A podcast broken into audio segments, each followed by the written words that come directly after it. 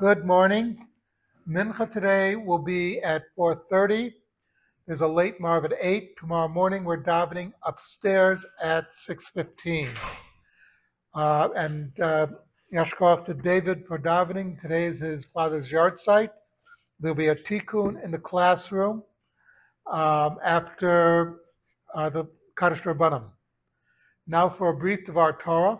and this week's Parsha, Vayechi, Yaakov gives the blessing to each of the brothers. And there's a lot of history that goes into these brachot. In the uh, brachot for Shimon and Levi, they're treated together as one, and he admonishes them for their anger. He doesn't say that the reason why they were angry was wrong. The reason they were angry, they were justified. Their daughter had been, uh, their sister, excuse me, had been uh, raped, um, and they did what basically was normal at that time went out to take care of the people who did this.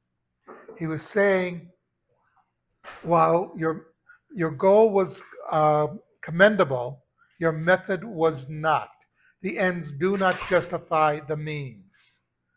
I would have handled it much differently and brought the and gotten a much better result. But as it was, by messing things up, you actually made a bigger mess of it there.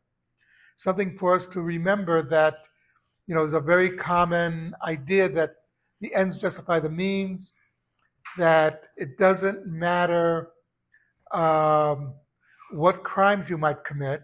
You know, there's a very famous movie, The Blues Brothers, where they go around committing all sorts of crimes because they're on, quote, a mission from God. They're trying to raise money for the Catholic orphanage where they grew up to save it from being uh, uh, the land being repossessed by the government. So this is basically that yes, their goal was great, but the myths they were using, and the end of the movie, of course, they end up in prison. Okay, so just something to think about. Kaddish Rabbanim.